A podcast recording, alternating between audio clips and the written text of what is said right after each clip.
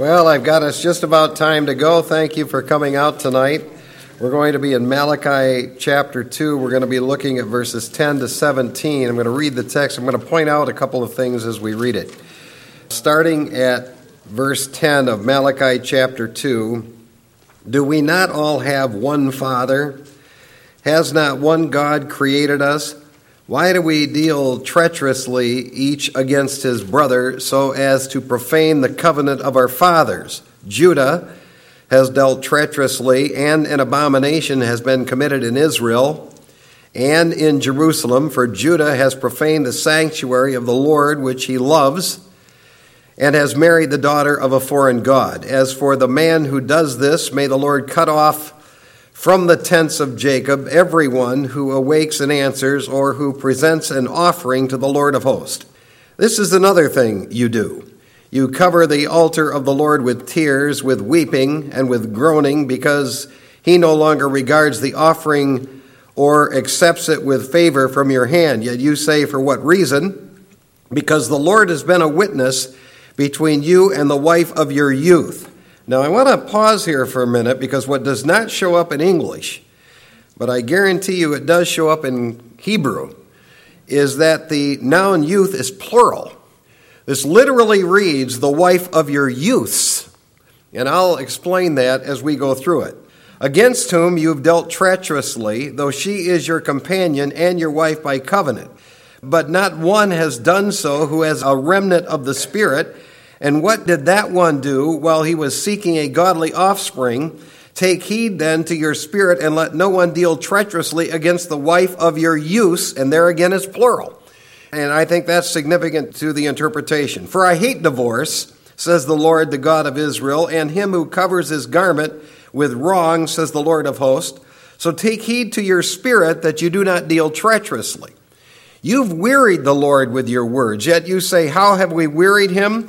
In that you say, Everyone who does evil is good in the sight of the Lord, and he delights in them, or where is the God of justice? Let's pray. Father, thank you for your word and for this good group who's come out tonight to partake of it. We would pray that you would allow your spirit to minister to our minds and hearts in this passage that's before us tonight, and we will thank you for that in Jesus' name. Amen. Now, when Malachi was written, the temple was up and in full operation. The religious system was in full swing. The Jewish people had been back and they'd been worshiping for 70, 80 years. People were traveling to Jerusalem. They were going to the worship services. Jewish religion was bustling. But quite honestly, as God looked at it, it was all a sham. It was religious ritual, and that's all it was. And God held these priests and leaders and people responsible and accountable for what they were doing and for what they were not doing. And he raised up Malachi as this messenger to go and address the problem. And God always does that. I mean, he raises up a messenger to address things concerning his own people. In the 1300s, of course, he raised up John Wycliffe. In the 1400s, he raised up John Huss. When you get to the 1500s, of course, you've got Luther and Calvin and John Knox. When you get to the 1700s, you've got George Whitefield and you have Jonathan Edwards. Then, if you bump it up to the 1800s, you get D.L. Moody and Charles Spurgeon. If you go into the 1900s, you get C.I. Scofield and Lewis Sperry Chafer and Billy Graham. And God always has messengers that He raises up to proclaim His truth. The problem is, people don't want it. And many times, God's own people don't want it.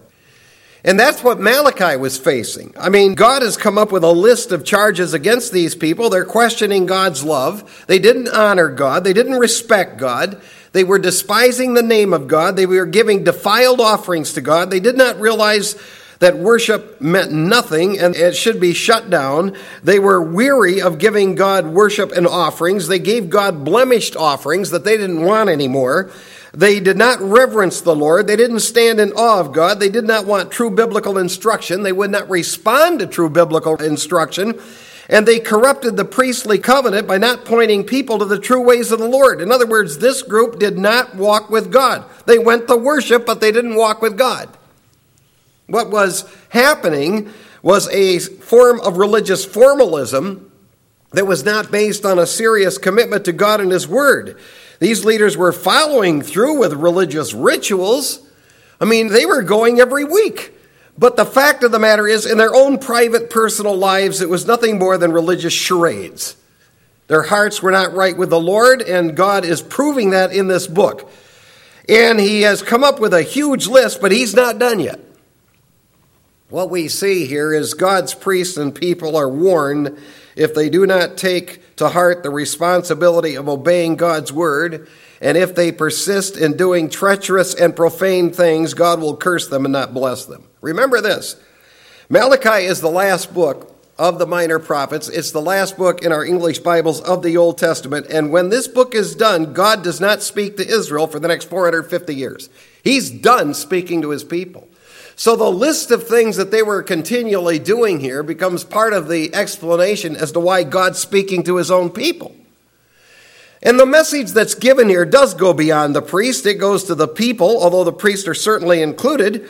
But God can actually get to the place where he actually despises his own people and he can actually bring them to the spot where he stops blessing them. And so far, just as we've begun this book, he's given a list of 13 things these people were doing that basically was causing him to not bless them, and now he's going to add six more to the list.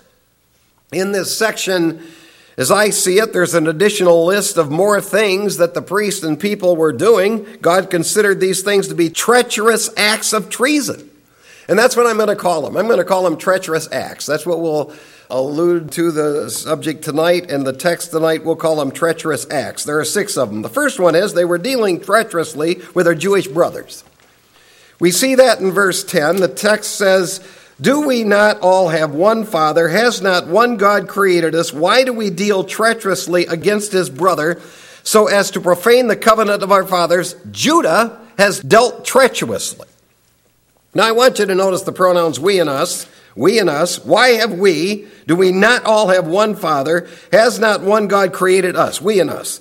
So obviously, Malachi specifically has in mind all of Israel, all the Jewish people. Israel was located to the north, and you have Judah located to the south. All of Israel was in a covenant relationship with the Lord. In fact, that's how Malachi begins this. Don't we all have one God who's the Father of all of us?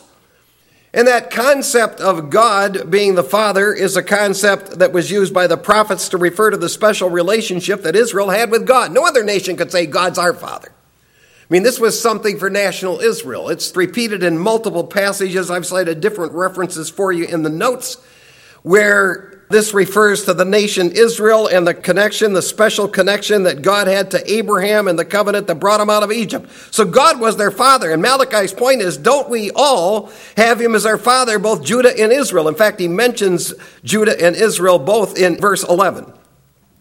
Now, in the New Testament, we can also call God our Father who are believers in Jesus Christ. But the big difference between believers in the Old Testament versus believers in the New Testament is this. We who are believers today in the New Testament grace age are sons by spiritual adoption.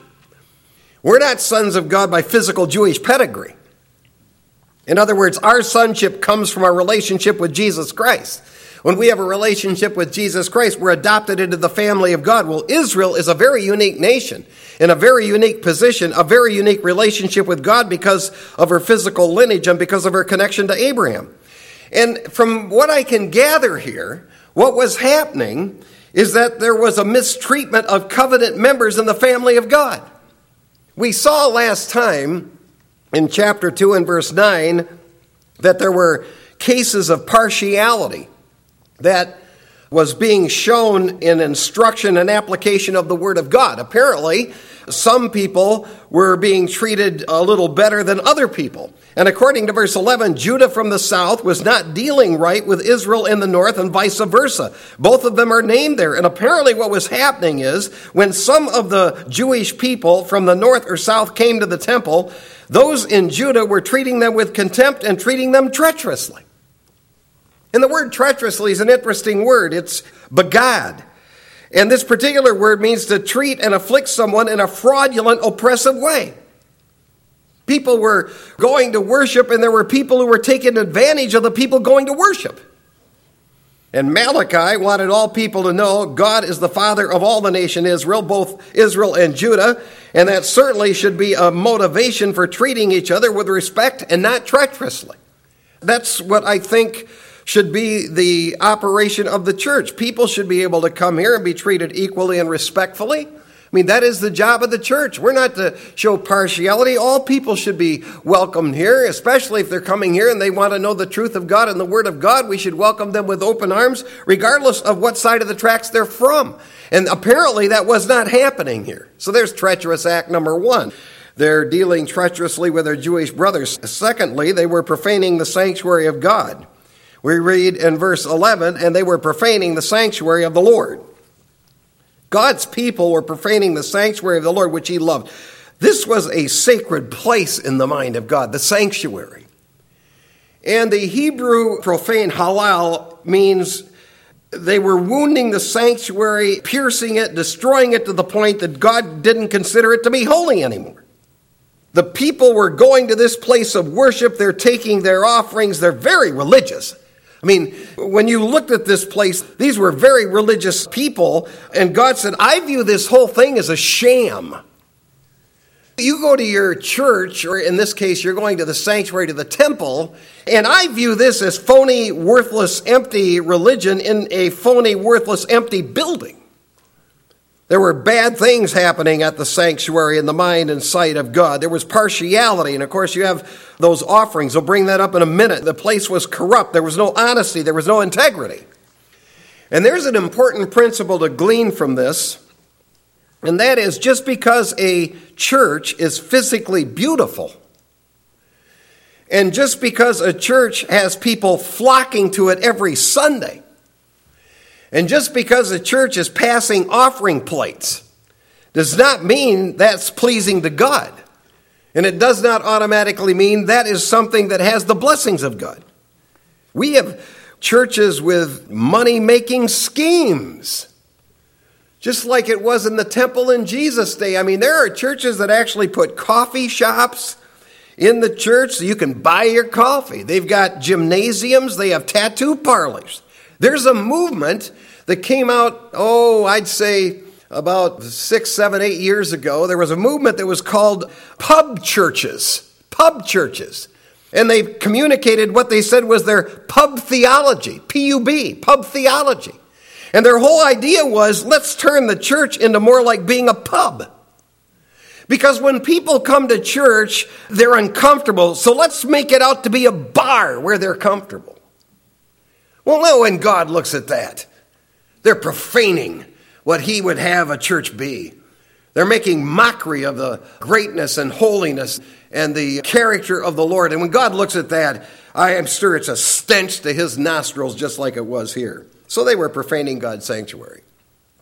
Thirdly, they were marrying the daughter of a foreign god. Verse 11 says, and they married the daughter of a foreign god. And as for the man who does this, may the Lord cut off the tents of Jacob, everyone who awakes and answers or presents an offering to the Lord of hosts. So let's just stop right there. Now, God had warned these people, and we sure saw that in the book of Deuteronomy, that you are not to intermarry. The Jewish people were not to intermarry with the foreign Gentile people, and he told them why. Because he said, for example, in Deuteronomy chapter 7, if you marry outside of Israel and you marry women that are dedicated to false gods, they're going to end up pulling the sons of Israel away from God. You can write down Deuteronomy 7 3 to 4 on that point. And the daughter of a foreign God refers to women that were not committed to the God of the Bible or to the Word of God. They're outside of the faith. They were women dedicated to false religion. And what was actually taking place here is that these Jewish men were going to this temple, marrying women who were worshiping something other than the true God, dedicated to some false foreign God. We get a good description as to what was happening from Ezra's pen in Ezra chapter 9 when he says, After all that has come upon us for our evil deeds and our great guilt, since you are God, have requited us less than our iniquities deserve, and have given us an escaped remnant as this, shall we again break your commandments and intermarry with the peoples who commit these abominations? Would you not be angry with us to the point of destruction until there's no remnant nor any who escape. That's what they were doing. Some of these people were blatantly disobeying God and marrying those who worshiped a false God. And what God says here is any man who does that's going to be cut off from me. Because someone that gets involved in a false religion and tries to bring it into Israel and bring a false religion or a false deity into Israel risk leading that whole nation way off into idolatry. So Malachi says the result of that is that this person will be cut off from God. Now, that can mean several things in the scriptures. It could mean this person will be childless until they die. It could refer to an early death at an early age. God will cut their life short. It could be complete termination of one's family lineage. You potentially will lose your inheritance of land, and there will be no survivor in the family left to worship God. It could be a loss of eternity, and it could also be human execution. All of those are real possibilities when he says you start doing this stuff in front of God, you'll be cut off from God. Now, the New Testament application is obvious. It does not please the Lord when one of his children is unequally yoked together with an unbeliever. And if you want to write down a text of scripture that substantiates that from the New Testament, write down 2 Corinthians 6 14 to 16. 2 Corinthians 6 14 to 16. We're no believer should be unequally yoked together with an unbeliever. That is not the formula for the blessings of God in either the Old or the New Testament. Which brings us to the fourth treacherous act. They were emotionally bringing unacceptable offerings to the altar. Notice verse 13. This is another thing you do. You cover the altar of the Lord with tears, with weeping, and with groaning, because he no longer regards the offering or accepts it with favor from your hand. Now, this offering business must have been a major, major problem. They thought so little of God that their offerings were just polluted because he keeps bringing that up. I mean, he brought it up in chapter 1, verse 8. He brought it up in chapter 1, verse 13. He brought it up in chapter 1, verse 14. He brings it up here in chapter 2, verse 13. These people would come to the worship services and they were all emotional and they were weeping as if that's going to change anything. And God basically says here, I'm fed up with all this emotional stuff. You come to worship services and you weep and cry and mourn. It could be closely connected to the fact that they had, the guys had married these foreign women. I don't know. And so you have the men and the women and they're going to worship and they're all emotional. They're weeping and crying and they're carrying on. God said, that doesn't mean a thing to me. So that doesn't mean anything to me. I no longer accept your emotional nonsense. Now, there is a point in which there is a sorrow that's a good sorrow that leads to repentance. I mean, there is a true biblical sorrow that is wrought by the Holy Spirit in conviction, in which someone becomes really sorry and overwhelmed by their sin to the point where they want to make that right with God. Now, that is acceptable worship. In fact, that is the point of God allowing things to go haywire for a believer when they get out of fellowship with Him because He wants them to get broken to the point where they come back to Him. That's what David did. David was broken and he came back to the Lord and the Lord restored him. So that was a wonderful part of this. But that's not what these people were doing. These people were going to services and they were all emotional and they were all crying and weeping as if they were doing some serious business with God. And God said that means zero. Means zero to me. There are people that go to services and they do that. Boy, they're emotional when they're there. It's a big emotional trip for them. They get into the emotionalism and the sensationalism, and God said, No, that's not what I want. I want my people using their minds. Notice the amount of times you keep reading in the scriptures develop sound minds. God expects his people to come to worship and use their minds in making choices and decisions that they have a heart that is right with the Lord and a heart that wants to know and obey the Word of God. And that is not what was happening here. They were just all emotional. Had they gone to this place really serious about their sin, this whole list of stuff that he's already laid out in the book, had they gone there with an overwhelming sense of conviction for their sin and dealt before the Lord, their tears may have meant something. But that's not what they're doing. They're just in part, putting on another part of the show. Now, the fifth treacherous act is they were divorcing their Jewish wives to marry a foreign wife, verses 14 to 16. Now, I pointed out in scripture reading that the noun youth in Hebrew is plural. It says, wife of your youths. And that to me is important to understand what was happening here. Because apparently, when you read the phrase wife of your youth, you're talking about a woman who's been a guy's wife for a lot of years. You're talking about a woman who was at this Jewish man's side in her younger years. We could suspect from this that this woman bore his children. We can suspect from this that this woman traveled with him made a home for him. So we're not just talking about someone who just quickly was involved in a relationship. We're talking about a relationship that went on for years. And what was happening here is that these Jewish men were divorcing their wives who'd been their wives for years and they're marrying women who were worshiping false gods. Now just imagine this. You're going to the temple You've divorced your Jewish wife, who's been your wife for years, born your children, and you're marrying women who worship a foreign God. And then you're going into this temple as if God's going to say, This is great. God says, I hate that. I will not bless that. I will not bless that in any way.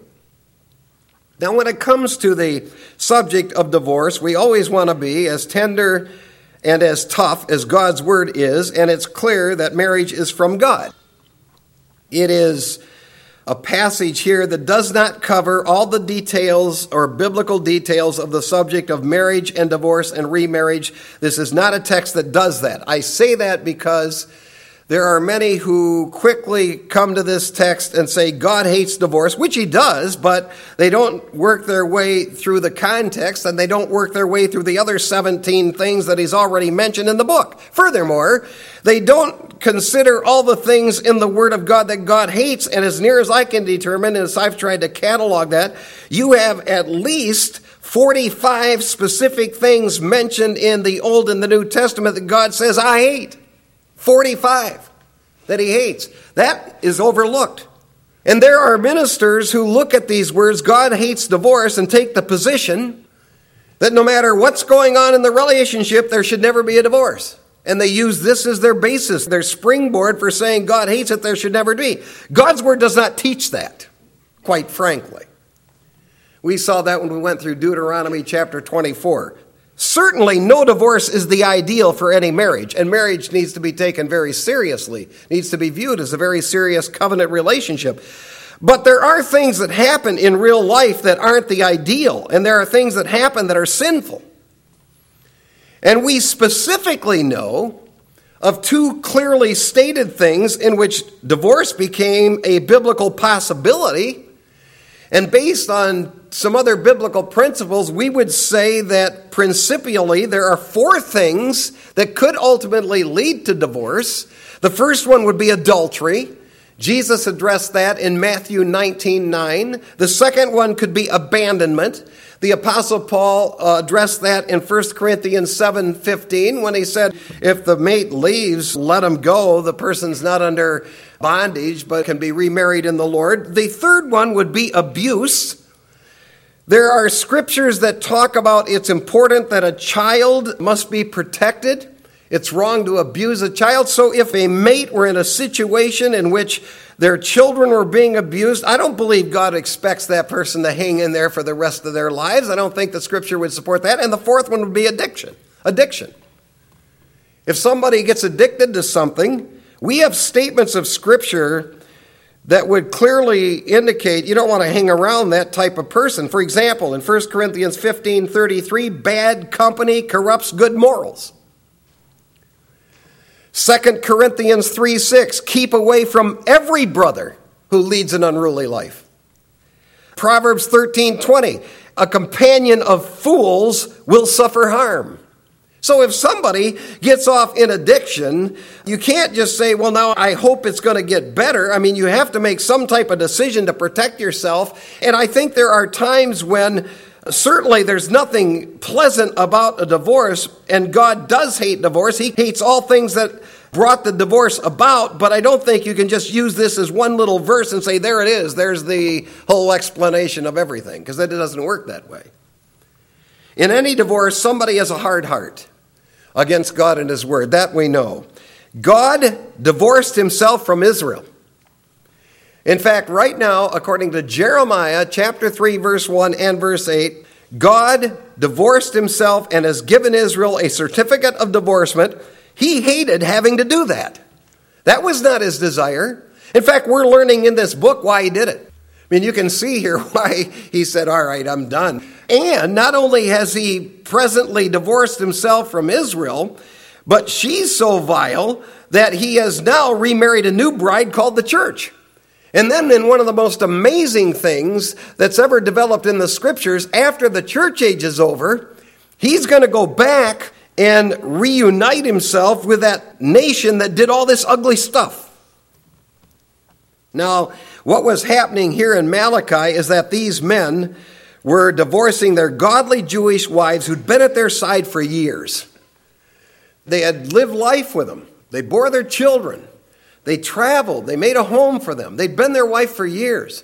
And these Jewish men were divorcing their godly Jewish wives and they're marrying these godless heathen women who were non Israeli, who worship foreign gods. And then, if that's not enough, they're going to the temple thinking, well, this is just fine. We're worshiping God. God says, I hate that. I hate that. And that's the point of the statement. They were getting involved in idolatry and idolatrous people and idolatrous women, and they were divorcing their Jewish wives who'd been at their side for years, the wife of their youths. And God said, I hate that. Which brings us to the sixth treacherous act. They were doing evil stuff and saying it was good. We read in verse 16 So take heed to your spirit that you do not deal treacherously you have wearied the Lord with your words, yet you say, How have we wearied him? How foolish can these people be? They have done evil in the sight of God, and they're going, Well, where? How have we done evil? Well, how about the 19 things that I just listed for you? The 19 things in this book of Malachi that he's just laid out. 19 acts that you are guilty of in being against me and against my word. That's how you have done evil, and that's how you've dealt treacherously with me. But these people were actually saying, God delighted in them. Here they're involved in these evil things, and they're actually telling people God loves us and God delights in us. We're not far from that. There are people that are living godless lifestyles. They do not worship the Lord. They could care less if they ever accurately understand any book of the Bible. They could care less if they go straight through any book of the Bible. And they're walking through life just basically saying we're loved by God, and they're calling good evil and evil good. And God is saying to these people, you need to understand this. I get fed up and I get to a point where I no longer speak to my people. And that is exactly what these people were doing in the book of Malachi. The reason why God has this book of Malachi in existence, as near as I can determine, is He's giving them one last chance before He stops speaking to them to get back on track. They had been guilty of the 19 things He's already mentioned in the book. And what God wanted for them was to make decisions to get back on track and do what's right. He is a wonderful God. He's a gracious God. I mean, David learned that in his own life, how wonderful and gracious God could be if they would actually want to have their hearts right with the Lord. And that's what God was after here, but this whole nation wouldn't do it, still has not done it. They couldn't do much about their past failures, but they could start obeying God's word in the present, but they still haven't done it. They still do not see the need, as of tonight, for this nation, Israel, to get into a right relationship with God. They're religious, boy. They're religious, but it's all a show. And I'm fearful that in many church situations, that's what we have. We have people that are going to church, they're putting on a good show, but it's not real in their heart. And God said, I don't accept that worship. That worship does not please me. That worship is evil. That is what is stated in this text tonight in Malachi chapter 2. Thanks for coming. Good night. The Lord bless you.